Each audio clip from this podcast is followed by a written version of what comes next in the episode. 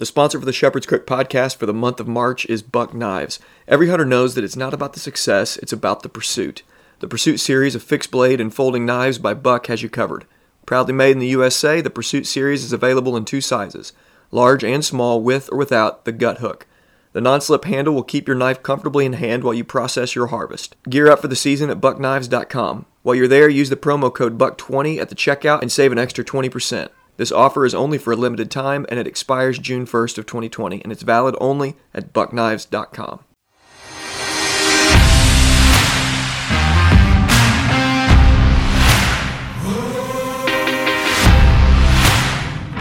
Welcome to the Shepherd's Crook podcast. The Shepherd's Crook exists to provide care, counsel, and resources for pastors. You can get more information at theshepherdscrook.co. My name is Jared Sparks, and I'm a pastor coming alongside other pastors, reminding them of the chief pastor.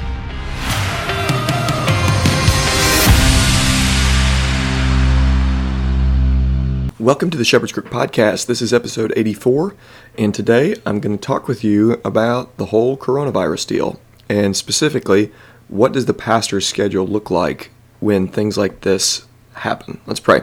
Lord Jesus, we need wisdom and direction. This is a unique time. It's a critical time for our churches and for our country and communities, and give us wisdom to lead and help us to have insight biblically on what our responsibilities are in the in the face of such uh, what seems like apparent chaos. We know all this is not arbitrary. We know it's in your hands, and we know that you're sovereignly using this for your purposes. And so help us to lean into that and do our part to be responsible and honoring of you as we try to shepherd our people through this. Help us and give us wisdom. I trust that you will. It's in your name we pray. Amen. Okay, a pastor's schedule. Over the years, I have talked to pastors who have wanted to know what my schedule looks like. And upon giving it to them, I regularly ask, well, what does yours look like? And it seems like a kind of a common theme that pastors feel overwhelmed and overburdened and schedules that are just really full. And a few years ago, I read Eugene Peterson's book, The Contemplative Pastor, and in there, there's a chapter called The Unhurried Life or The Unbusy Pastor or something like that. Thumb through that chapter if you get that book. And it was fantastic because it challenged me to take hold of my schedule, to not let everything else dictate what I do. And not just everything else, but everyone else the very people who don't particularly know the work of pastor end up dictating what my life looks like by handing me out just whatever seems religious or seems in my wheelhouse. Instead, the pastor is to be proactive, open the pages of Scripture, and say, What does God prescribe for pastors to do? Who are we and what are we called to do? And several years back, I started working through this in greater detail and putting some things down on paper and came up with pastoral priorities. In my mind, these are just regulative principle pastoral ministry. It's just prescribed by the scriptures from God of what a pastor should be like should be and should be doing. I want to show you the versatility of these pastoral priorities in the face of crisis like coronavirus. And let's just work through these and build out the schedule because now our schedules are all out of whack because we can't see people. In Illinois, we're in an unconstitutional lockdown right now where we can't even get out of our house. We're not supposed to, anyways. And everybody's having to adapt their, to their life and schedule. And so I just want to encourage you, even if you're not in Illinois or California or somewhere where you're on lockdown, you can still think through these things and build out your schedule in a unique way where you're still being faithful to do the work that God's called you to do. So, number one, pastoral priority number one is life in Christ. No matter what's going on in our world, coronavirus, zombie apocalypse, whatever, we can still, by the grace of God, open our Bibles in the morning and spend time responding to God in prayer. We can hear from God and respond to God. And my question for you when is that? My time is in the morning, and my schedule's not changed one bit. I'm still getting up. I'm still, still spending time with the Lord. And then through the day, I'm spending time in communion with Him through prayer. That should be normal for you. This virus should, should not be shaking your time and life in Christ. And so, number one is just simply be a man of God walk humbly with God and before men, and continue to practice spiritual disciplines and spend time mining the scriptures to find and discover more and more of who Christ is. Life in Christ. Simple. It's in your schedule still. When is it? Number two, shepherd your own family well. You're going to have at this particular season a really great opportunity to build memories, good memories. Not memories of how crazy the coronavirus was, but how wonderful the time with your family was. You get more specific and intentional time with family during this season and use it. Shepherd them well, disciple them well. Start catechizing them if you're not already doing that. Pray with them more, talk with them more. This is life on life discipleship with your family. You and your wife have intentional conversation about what God is doing in your life and in your family work through that homeschool curriculum. That's what we're doing. I'm going to spend some time later this evening working with Jordan on what does homeschool look like for next year because we're thinking about changing curriculums for Ransom, our son. And so we're going to be working through that. Shepherd your own family well. And friends, this is a part of pastoral ministry. If you fail here and if you fail with number one, life in Christ, you're not qualified to be in a pastor. So in seasons like this, you have a great time to make your home flourish. So shepherd your family well. Number three, prayer and ministry of the word. Straight from Acts chapter 6, we are always praying and we are always studying to be a better minister and faithful minister of God's word. You still have to pray, or uh, better better stead, you still get to pray, and you still get to prepare for Sunday morning even if it's a live feed. You're going to have to be ready to preach Sunday morning. So, still yet, this week, whatever your normal study day is, make that your normal study day. Or if you have study days, like my study is scattered throughout multiple days, then make sure you get that time. And it may be a different time of the week this week and in the coming weeks because of the differences of schedules based on based on the virus. But make sure you get your study time in. That's not going anywhere. That is still the call of pastoral ministry, even if it's via digitally. So we get to continue to pray and we get to continue to study to preach. And then to add on to this, you get, you're going to get some extra reading time. What books on your shelf have you been staring at, wanting to read, but feeling like you didn't have time to read? Well, now, with this extra time, get that book off the shelf, put your nose in it, and read it. Is a great time. Read a big book. Read that systematic theology book you've been wanting to read. Or just pile it up and just work through it page by page, book by book. I'm into book 18 this year. My buddy Bill Anderson, who's a listener, is into book 21 this year. Just read. I mean, you're going to be able to look back on these couple months or this month or so and, and look at your pile and say, well, God, thank you. Thank you that you gave extra time for me, but for me to be able to specifically study or prepare for the next sermon series or read that book about that particular cultural topic that I've been wanting to study and thank the Lord for it. Number four, pastoral priority. You can still pastor your elders and, and grow in relational depth.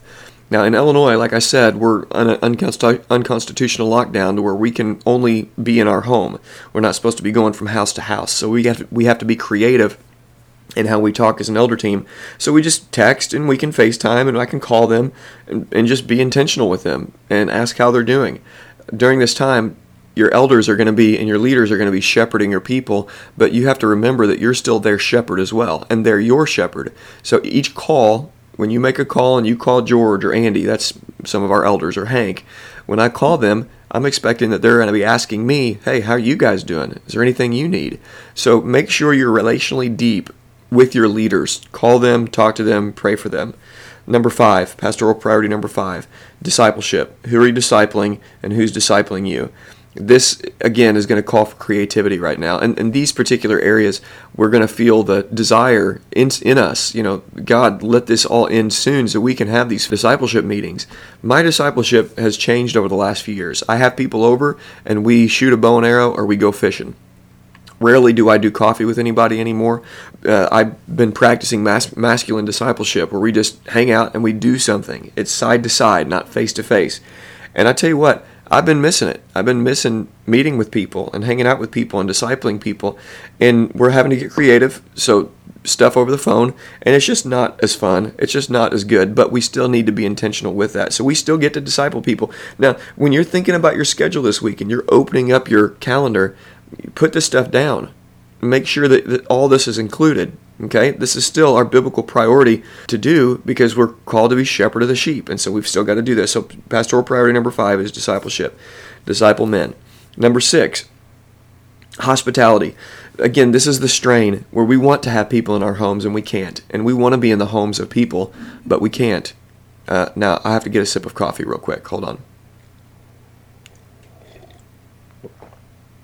I'm drinking my leftover Christmas blend from Starbucks. Jordan found Starbucks was, you know, like 75% off or something like that. And so she purchased a few of the whole bean Christmas blend coffees, which is great dark bold coffee. And so I'm still enjoying my Christmas blend. But hospitality is a thing that we simply can't do right now, not legal anyways. During the season, this has to be suspended, and that's difficult. And again, anything that has to be suspended right now, let that drive you to appreciate God's people and all the work that we get to do as pastors. It's an amazing thing. We get to invite people into our homes and we get invited into people's homes. Praise God for that. So let this time build appreciation in you for the things that God has called you to do. Okay, number seven wedding, funeral, and hospital responsibilities and counseling responsibilities. There's a lot of counseling responsibilities right now that have to keep going on. You just have to do it over the phone. You have to do it over Zoom. You have to do it over FaceTime.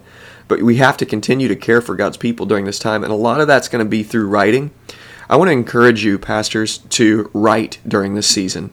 If you're not a writer, if you've never put pen to paper or put your fingers on a keyboard and typed out a blog or an article or an email to your church, well, I want to challenge you to do that right now the written word is going to be so helpful for people because everybody's got an article and everybody's got to say about what's going on in this particular season.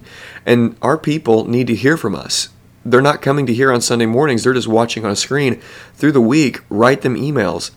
Send them some snail mail.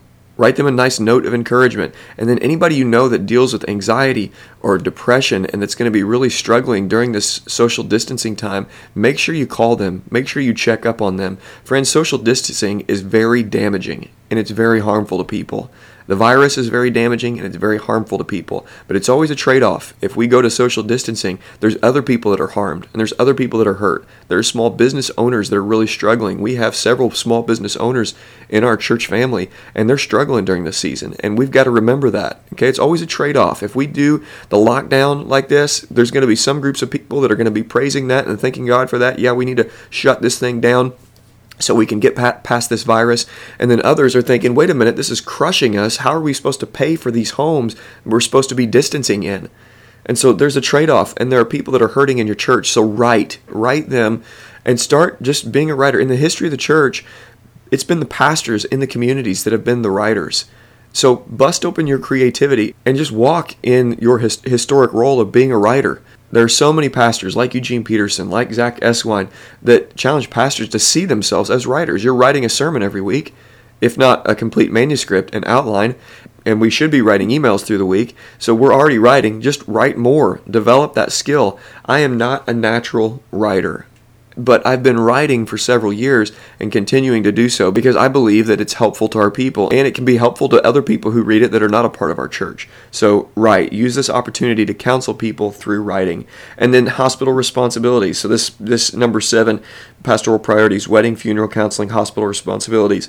Uh, run to sickness. Don't run away. Don't be afraid set the pace in not being afraid of this stinking coronavirus. It's a 99% chance that even if you get it, you're going to live. And not only that, it's more than that because 99% of people who die from this thing die because they have a pre existing condition. There are others who don't have pre existing conditions that do die. I realize that. But, Pastor, you're not going to die from this, most likely. Don't run away from hospitals. Don't run away from sickness. Run to it. Be wise, of course. If you walk into a hospital, put your mask on wash your hands. Most likely, you have a family that you don't want to infect, okay? I get that. So you have to be wise here. But, pastors, this is what we do. We walk into sickness, we walk into danger, we don't run away from it. And so during this season, make yourself available to be the runner, to go get groceries to that widow who's scared to go get groceries or the person who has cystic fibrosis or some other pre-existing condition that doesn't have the ability to go out because they're afraid. Because if they get this it could be really damaging. Well make yourself available. Just be a runner. Go out and do it. And so then during your free time if you find yourself in, in all this with some more free time here are a few suggestions of things that you can do. Number one mow your yard. Mowing is always fun you know until about june. You get that. If you mow your yard and don't pay somebody to do it you the first you know month or two is really a great time, and then you're like, huh, I could be doing something else with this time by June, but really enjoy this season. And if you've hired people in the past to mow your yard, well, tell them to do their own thing. Mow your own yard. It's really great. Pull up a podcast that you enjoy, you know, even like this one, for instance, and listen to some podcasts, listen to some audiobooks, but spend some time doing some manual labor, things that you don't normally do. Then maybe you can power wash your house or fix that piece of siding that's busted from hail. Maybe one of my listeners is like, oh, yeah, I forgot about that. Okay, we'll go get the ladder out and figure out how to fix it. There's an extra piece of siding somewhere, probably in your attic or in your shed, where the people who built the house installed the siding, find those extra pieces and put it up, fix it, power wash it, fix the house. You can change your oil on your vehicle. You can change the oil on your wife's vehicle. You can vacuum it out, clean it out. You can clean and organize your shed or your garage. You can do something new, find a new hobby. You can shoot guns. You can prepare for hunting season. You can read to your family. Start the Chronicles of Narnia if you've never read to your family. That's what we're doing right now. We're still on The Magician's Nephew and it's been a lot of fun. There's just so much to do. So as you're thinking about your schedule this week, the, the question really isn't, well, what should I be doing? You know what you should be doing because the Bible has prescribed it. If I went fast on this for you, rewind and listen again and open the scriptures and see if these are not just prescribed pastoral responsibilities. That again has been my goal with these pastoral priorities is just to cast a vision for you of what biblical shepherding is. And these things can still happen in the context of a virus scare like this. You just have to be creative. Friends, this is a great opportunity. Let's shepherd our families well. Let's walk in what God has called us to do. And let's be positive. This is the day the Lord has made, for goodness sakes. We're going to get through this. And from this guy, I'm a post millennial, I'm, I'm incredibly optimistic about the future. Don't let this time get you down. God is still at work. Jesus is still putting his enemies under his feet. And we're going to get through this. And we're going to get through it together. And we're going to be better for it. Thank you for listening. For more information, please visit theshepherdscrook.co. For care and counsel, please call, text, or email to set up a session. You can follow The Shepherd's Crook on Twitter, Instagram, and Facebook. And please consider sharing this episode and leaving a review on iTunes or whatever other podcast platform you use. And let me encourage you to remember Jesus Christ.